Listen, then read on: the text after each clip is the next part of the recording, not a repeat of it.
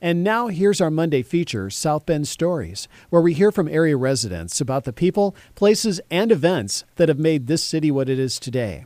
South Bend Stories is produced at the Salvation Army Kroc Recording Studios and is a joint project with WVPE and SB 150, a celebration of the 150th anniversary of the city of South Bend.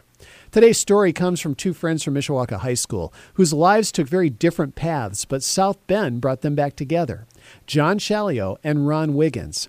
In our first of two episodes, we begin with John Schalliol, who for over 30 years was the executive director of the South Bend Airport. When I started, we had uh, 200 and, 265,000 passengers through the airport. At one point in 1997, we had just over a million the terminal building that was in place when I joined the airport had been built in 1947. South Bend was way ahead of most of most of the other communities, and I mean big communities at that time. But it was designed for 25,000 people a year through the facility.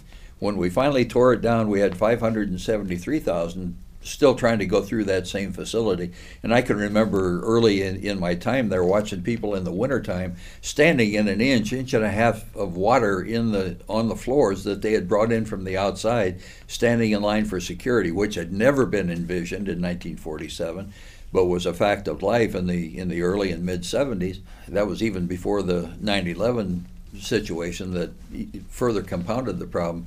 But as far as as travelers, the, the vast majority were business travelers. Recreational travel was so expensive that it didn't happen much. The experience is just different than it used to be back in 1975 or 80 when I, you know, when I was first involved. One thing that a lot of folks aren't aware of here in South Bend and St. Joseph County is that back in 1939, the uh, Industrial Foundation of South Bend was created. It was created by a consortium of heavy hitters in the community at that time, Studebaker and Bendix, and they put up $100,000, which was big money back in 1939, mm-hmm. to buy land, and that's that was the genesis of all the industrial parks that are out that surround the airport. Yeah. We were able to, to really bring in an awful lot of industry and business and do it right. You drive through the, the park today and it looks almost as modern as as uh, something that is built today, and yet all of that stuff, most of it happened back in the late 60s, yeah. early 70s. So that was a real boon to the uh, to the area. Brought an awful lot of jobs. We had some of the first roundabouts in the area out at the airport, and I'm, I was pleased to be yeah. able to bring some of that. Yeah.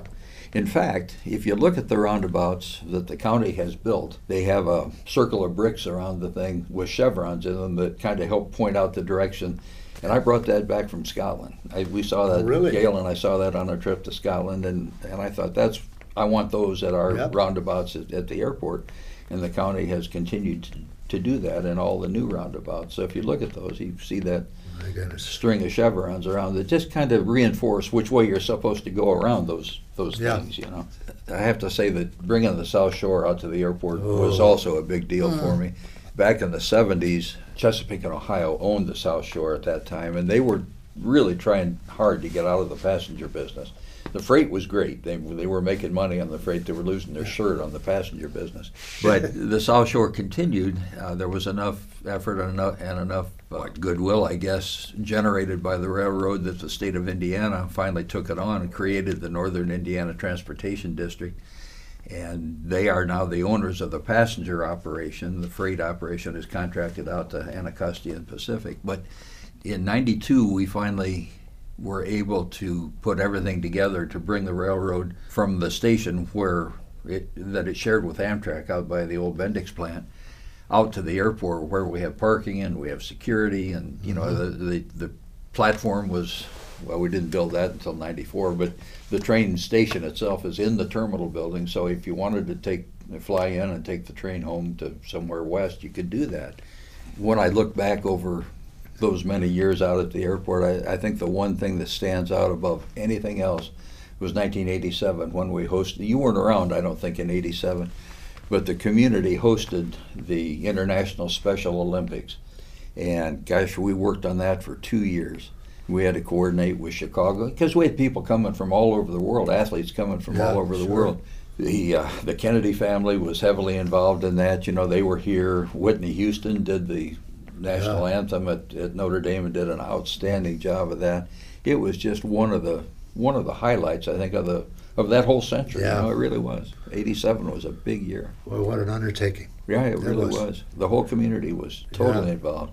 We we still have good service here in South Bend, and we have good facility, and, and I'm I'm proud of the work I did, and I, I'm happy to see that those coming after me are carrying on just Yeah. like I would have wished. Big shoes to fill. Well, I just mean, I- size nines, you know, or size eight. That's not very big. so many accomplishments.